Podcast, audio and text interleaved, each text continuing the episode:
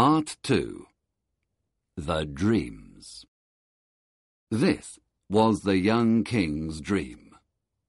He is in a horrible, dark building.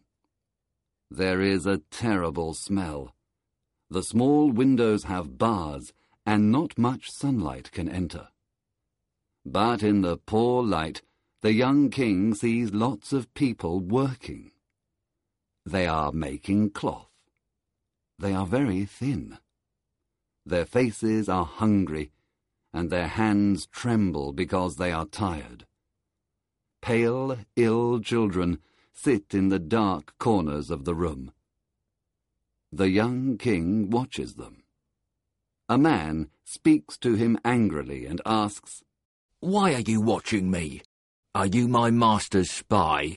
Who is your master? asks the young king.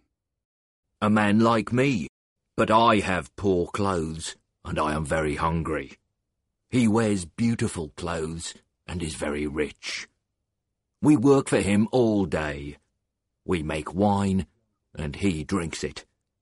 We work on the land, but he eats the food. We are his slaves. But this is a free land. says the young king. You are no man's slave. In war, weak men are the slaves of strong men. In peace, poor men are the slaves of rich men. Are you all slaves? Yes, the women and the children, the old and the young. Suddenly, the young king sees the cloth on the machine. It is gold. The young king is terrified. You are making some very beautiful gold cloth. Uh, what is it? It is for the coronation robe of the young king. The man replies. When the young king heard this, he screamed Oh! and woke up. But then he saw the yellow moon at the window and soon slept again. He had another dream.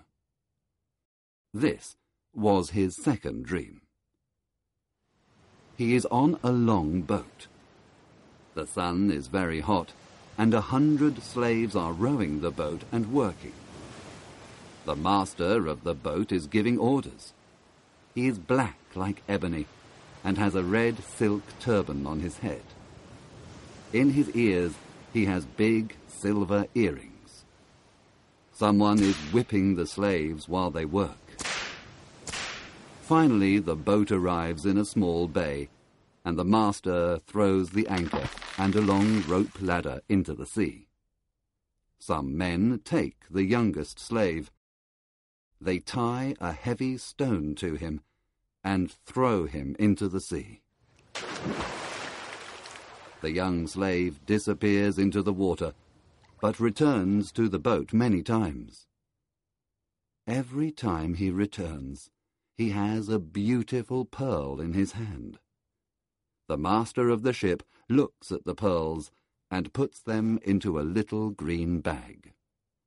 The young slave returns to the boat for the last time. He is very pale and tired.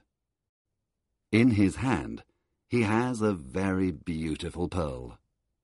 The pearl is round and white like the moon. But the young slave's ears and nose are full of blood. He falls and dies. But the master of the boat laughs. He takes the pearl from the young slave's hand, and the other slaves throw his dead body into the sea. This pearl is for the sceptre of the young king. He says.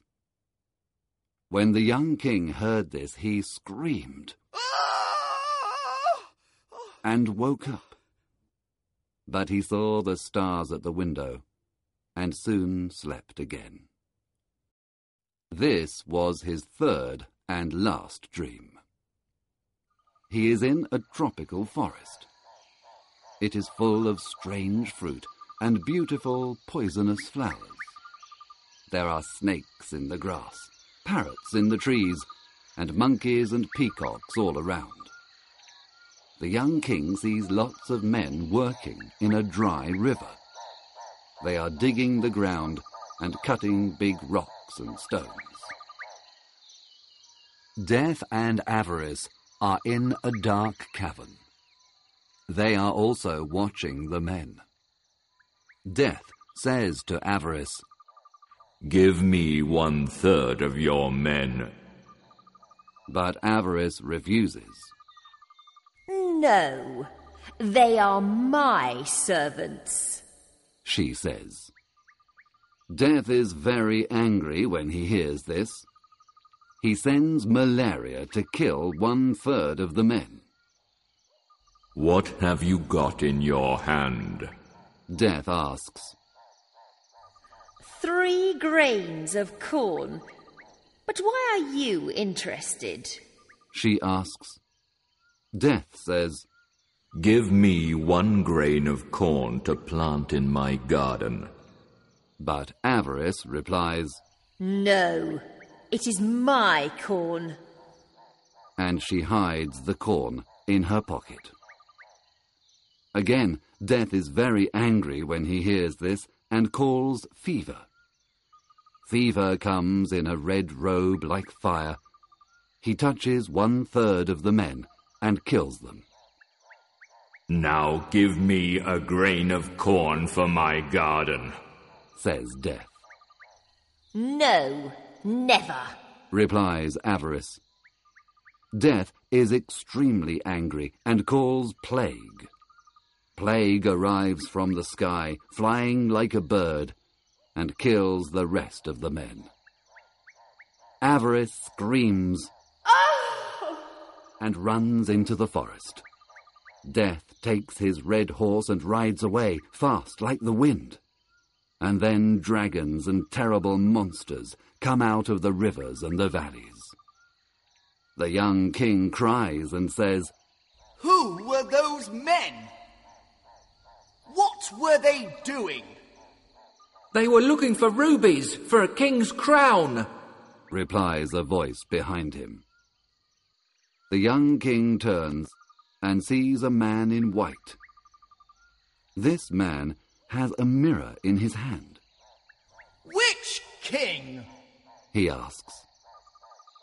Look in this mirror, and you will see the king, replies the man in white. He sees his face in the mirror, screams, and wakes up he sees the sun shining at his window. It is his coronation day.